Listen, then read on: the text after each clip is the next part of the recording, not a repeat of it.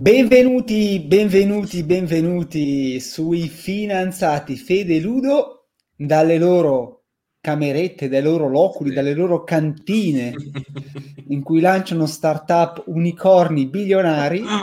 Hanno anche sì. qualche minuto per intrattenervi con delle notizie di economia, pochino, eh, pochino. Notizie di economia e finanza. Oggi tocca a Ludo e parliamo di Super League. Il sogno, il sogno, il sogno, il calcio. sono così contento, Fede, sono così contento, però te lo dico subito, credo di essere l'unico assieme ai 12 presidenti delle squadre più ricche d'Europa. Allora, c'è una cosa Esatto. C'è una cosa positiva di questo podcast che state ascoltando ed è che Fede non sa assolutamente nulla di calcio. Quindi oh. proprio Sono... faremo una cosa per cui... Slicenko ha segnato domenica. Fede è negli anni 90, quindi se io riesco a spiegarlo a lui, vuol dire che lo posso spiegare a chiunque.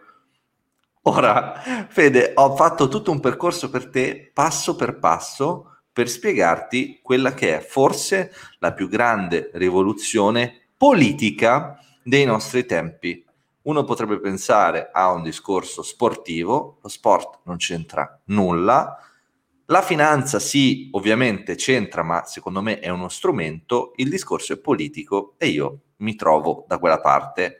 Sono una minoranza veramente irrilevante, però ci tengo a dire la mia. Allora, Perfetto. per farti capire che cosa sta succedendo, ti faccio un esempio col gioco delle bocce. Ok. Ok? Tu, tu sei un giocatore di bocce e vai al tuo circolo. Mm-hmm. Siete, fai conto, un gruppetto di amici. Il problema qual è? È che tu rispetto ai tuoi amici hai molti più tifosi di tutti loro. Ok.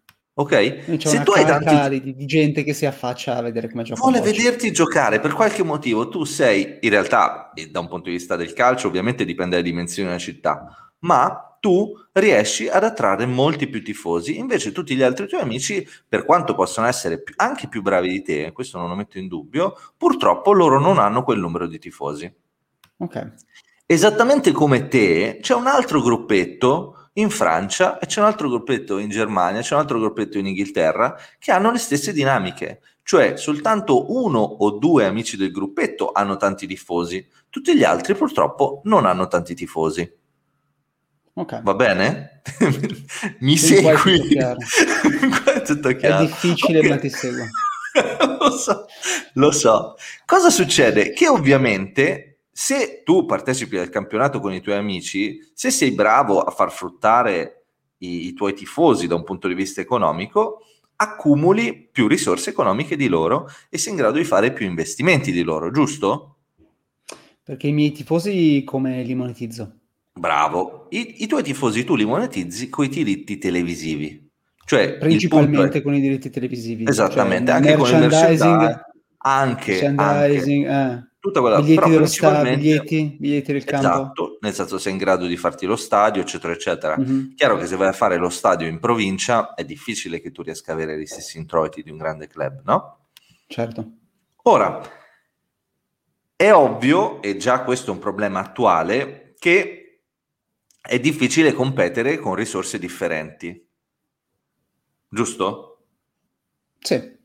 Quello che si è sempre fatto, diciamo così, è che si fa un accordo collettivo sui diritti televisivi mm-hmm. e si cerca poi di trovare una, risor- dire, una distribuzione equa dei diritti televisivi tra te che sei il più grande e quelli che sono i più piccoli. Con la considerazione che uno ha bisogno dell'altro, no? Se tu sei più grande hai comunque bisogno di persone con cui giocare a bocce e i più piccoli è vero che eh, portano meno spettatori, però è anche vero che senza di loro tu non potresti giocare. Sì. Ok, quindi questo è il quadro di partenza.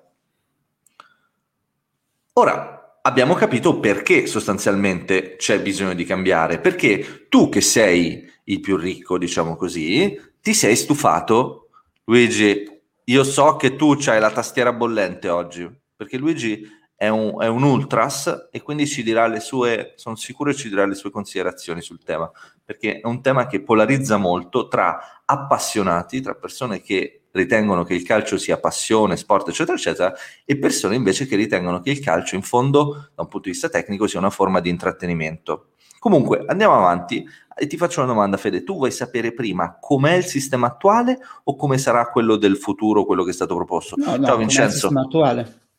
Perfetto, allora il sistema attuale si basa su due competizioni che sono collegate tra loro. Tu hai il tuo campionato, quello che tu fai col tuo gruppo di amici, e poi il campionato europeo che fai in, come dire, in Europa. Sì, quindi il, stai parlando della Serie A e della Champions League. Esattamente.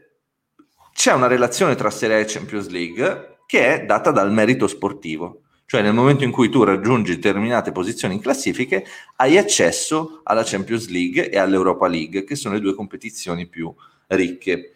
Parliamo di soldi, Fede, parliamo di soldi, diamo i numeri, noi siamo i finanziati e ci occupiamo di questo e capiamo cosa c'è dietro.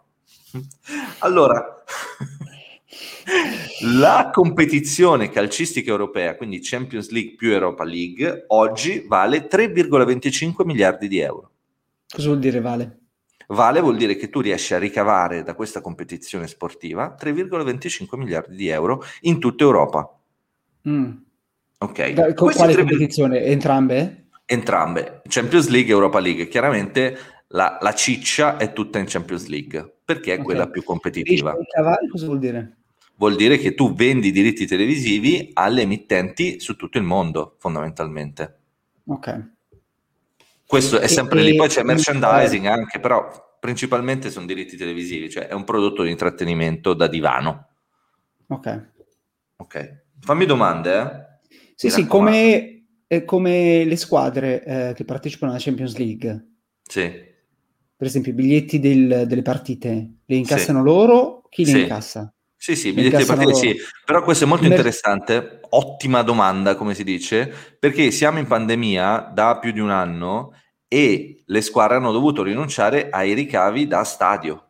Certo. E chiaramente questo ha dato una bella mazzata ai bilanci e chiaramente questo ha velocizzato questo processo che dovrebbe partire appena possibile. Si sta parlando già di settembre, quindi una roba molto forte. Mm-hmm. Comunque ti dicevo 3,25 miliardi. Di questi 3,25 miliardi, il 70% è destinato ai premi per Champions League e Europa League. È destinato ai premi. Sì, nel senso che tu nel momento in cui partecipi alla fase girone ottieni dei soldi, se superi la fase girone e vai alla qualificazione hai altri soldi, se vinci ai vari ottavi, ai quarti, eccetera, eccetera, ogni volta che vinci guadagni altri soldi. Per dirti un esempio, il Bayern ha vinto la, la Champions League, ha ricavato circa 130 milioni di euro. Ok, ma e come premi? Come premi, premi? come premi? Ogni volta che vinci una partita vinci dei soldi. Ah, ok. Quindi associazione, merito sportivo, vittoria, cioè merito sportivo, premio economico, merito sportivo, premio economico, che chiaramente è un principio che può danneggiare un, una squadra ricca, no? Perché io ho investito tanto, però sul campo ho perso, il risultato è che ho dei problemi, o vado con i conti in rosso, diciamo così, perché certo. mi aspetto di vincere, ma non è detto che tu vinca, ed è questo il bello se vuoi. Però comunque andiamo avanti perché è più complesso, o forse anche più semplice. Il restante 30% di questi 3,25 miliardi va il 15% per l'Europa League, che è la, la, la coppa minore, diciamo così, mm-hmm. quella che non ci vanno solo i vincitori, e poi un 7% dato in premi di solidarietà e un 7% dato, cioè è una spesa dovuta all'organizzazione. Ho capito, quindi sostanzialmente quello che incassa la competizione viene ridistribuito tra i partecipanti e le spese, giusto? Esattamente. Poi chiaramente il punto qual è? È che i criteri di distribuzione di quanto incassato sono, non sono condivisi, cioè i, i, club più ricchi dicono noi generiamo quasi tutto, quindi distribuiamo tutto, ma come dire alla pari e non è giusto che sia così. Mm-hmm. E, e poi basta, non mi ricordo cosa stavo dicendo. Comunque, la cosa importante è il cambiamento che viene proposto, ovvero questa Super League Mm-hmm. Per dirla semplice, si tratta di americanizzazione. Cioè, tu prendi i principi dell'NBA, dell'NFL e li applichi al calcio europeo. Cosa vuol dire nella pratica? Vuol dire che non c'è più un criterio di retrocessione e eh, promozione nella serie minore o nella serie maggiore, ma mm-hmm. tu di diritto hai la possibilità di partecipare alla competizione. Certo. Al momento ci sono sei squadre, eh, sei squadre inglesi che hanno aderito, tre squadre italiane, tre squadre spagnole, più altre che saranno invitate. Che hanno aderito vuol dire che vogliono partecipare. Vuol dire che hanno fondato, hanno, hanno, hanno fondato questa competizione. Ok. E quali sono Ora, questo sono le, le, le, più ricche fondamentalmente in Italia, per semplificare, sono Juve, Inter, Milan. In Spagna sono Barcellona, Real Madrid, Atletico Madrid. In Inghilterra le sei, eh, due di Manchester, quindi City, United e poi alcune di Londra, quindi Arsenal, Tottenham, eh, Chelsea e un'altra, adesso non mi ricordo. Ah, volendo il Crotone può, può, partecipare? Assolutamente no, go away Crotone, we don't want you. Crotone, e, e, I'm sorry. E sulla base di cosa quindi? Sulla base del fatto che io e te ci mettiamo d'accordo e ci crediamo la nostra competizione sportiva. No, no, certo, ma se il Crotone avesse un sacco non di c'è cose... modo, al massimo possiamo invitarlo. Se ah, vuoi, si può invitare, ok. Se vuoi io e te lo invitiamo. Eh, però come gira a noi? Perché siamo noi che ci organizziamo la nostra eh, competizione. Certo. C'è il commento di Luigi, penso sia giusto interrompere e vedere cosa dice. Non sono d'accordo, Lodo, NBA non è paragonabile, il giusto paragone puoi farlo con l'Eurolega di basket nata con gli stessi principi, principi circa vent'anni fa. Va bene, sono d'accordo, diciamo che ho fatto questo esempio per semplificare, cioè l'idea è il concetto di eh, non avere la retrocessione, questo è quello che mh, mm, mi ha come dire, spinto a fare questo esempio. Comunque, tornando al discorso, qual è l'elemento che da un punto di vista finanziario è molto rilevante? È che secondo le stime che hanno fatto, tu da 3,5, 3,25 miliardi di ricavi che riesci a generare oggi, sostanzialmente creando questa Super League vai a raddoppiare i ricavi, cioè dovresti arrivare a circa 6-7 miliardi di euro di ricavi. Perché? Perché diventa un fenomeno globale quindi tu il prodotto non lo vendi più solo in Europa sostanzialmente e marginalmente nel resto del mondo, ma diventa un prodotto che tu vai a vendere in tutta l'Europa. Ora, avendo raddoppiato i ricavi, non solo tu hai il doppio dei ricavi, ma hai anche molte meno bocche da sfamare. Avendo molte meno bocche da certo. sfamare, tu hai la possibilità di spalmare i ricavi finanziariamente e quindi dare una stabilità. Ma questo sarebbe come avverrebbe questo torneo? Sarebbe un campionato o sarebbe una formula? Va a sostituire sostanzialmente le coppe europee, quindi sarebbe durante, i, durante la settimana. Tu continui a fare il campionato nazionale. Ah, continui a fare comunque il campionato nazionale. Sì, è chiaro però che si svuota di senso, perché se io faccio il campionato nazionale e come dire, se vinco, vinco soltanto il campionato nazionale, non vinco l'accesso alla competizione europea, di fatto tu hai tutto l'impegno agonistico sportivo per vincere la Super League e il campionato diventa una passerella, è una cosa per, per allenarsi fondamentalmente. Certo, e, ehm, per, tornando al paragone che hai fatto con la NBA, lì, sì. lì hanno mantenuto dei campionati, non so, più locali o no? No, e l'NBA è divisa sostanzialmente, il continente è spaccato in due, hai la Western e la Eastern Conference e come dire, i marchi sono proprio dei veri e propri marchi che partecipano a queste competizioni e non c'è nessun legame, mh, come dire, mh, storico. Tu crei un, un, marchio, quel marchio poi ha il diritto di partecipare, ha il diritto di prendere nuovi talenti, è molto diverso rispetto al concetto europeo e quindi è un cambio culturale e, e politico, per questo lo dicevo all'inizio, che si tratta di, di un cambiamento politico. Okay. E, ehm, tutto qui, Fede. Tutto qui. Basta, è finito? Ah no, scusa, l'ultima cosa interessante è che per fare questa eh, operazione c'è bisogno di un finanziamento e mh, mm, questo finanziamento sarà dato da JP Morgan che, se non sbaglio, il finanziamento è da vari miliardi di eh, dollari. Comunque, insomma, è una banca americana che va a eh, finanziare questa attività e quindi rendere possibile svolgimento. Altro commento di Luigi, esiste una lega di sviluppo legata alle squadre principali e poi c'è il mondo dei college, ok? Questo è in riferimento all'NBA. Tra l'altro potremmo fare un bel podcast sull'NBA perché è un modello di, di business molto, molto interessante. Chiaro, chiaro, ho capito. Tu cosa ne Va pensi? bene? Ma, io, ma, è una cosa molto ragionevole nel senso che ehm, è inutile che noi stiamo qui a fare, come dire, Davide contro Golia, perché mh, è una cosa che sì, è vero, ogni tanto funziona, ma, ma non è così. È brutto il criterio del, del, fatto che il merito sportivo sostanzialmente vada a perdere rilevanza. Ecco, infatti Gigio dice, Lodo voglio un tuo parere sul discorso imprenditoriale e non da tifoso, è giusto, però lasciamela dire la mia in conclusione, no?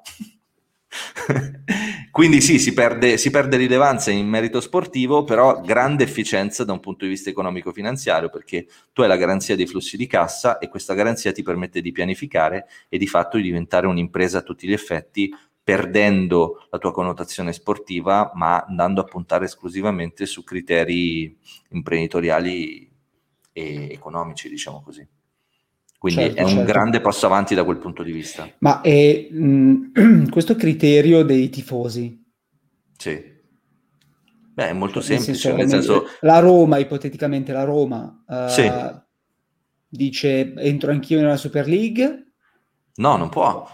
Non, non può. può. non può perché non ha abbastanza tifosi. Esatto, non, non riesce a moltiplizzare. i tifosi come, come, si calcolano? Ma puoi fare delle stime, nel senso puoi vedere nel momento in cui fai una partita tra eh, Milan eh, e Chelsea quanto viene seguita in Cina, quanto viene seguita in Sud America, quanto viene seguita in Nord America e puoi fare la stessa partita tra Roma e Chelsea e a quel punto vedi che sì, sì, eh, seguito ha.